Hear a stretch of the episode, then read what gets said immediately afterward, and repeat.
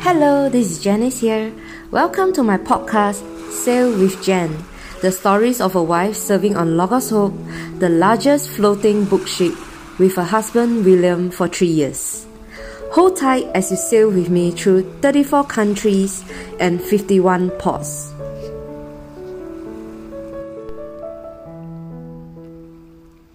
September 29, 2015.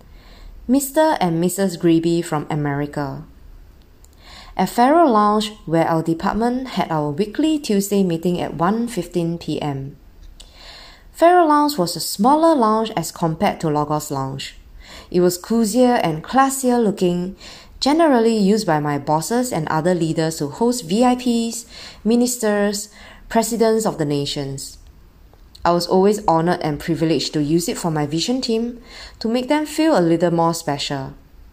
I got to hear our new department director Randy Greeby speak and share his experiences about the ship with his wife Kim Greeby.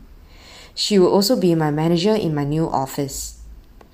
They had been on the ship before and this time round they were back to head the department and serve for another season. They seemed like a wise and amazing couple to work with.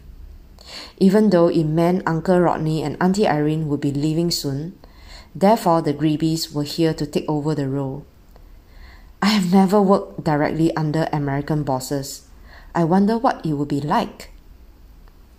William and I always felt it was a blessing for the ship to have couples and families serving on board the ship with other younger crew. The ship was always happy to have more couples so that they could be designated as ship parents for a group of crews forming a family unit. With this, they could provide love and care for the crews whose parents were far away from home.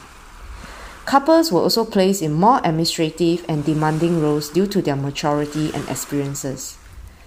That eased the manpower issues in positions like this, having more experienced adults to lead and guide the younger ship crew serving on board too. Therefore, I was always very proud to serve as a couple on board with William, knowing that we could add value in these areas also admitting that manual work was definitely not my strength and I should let the younger people handle it.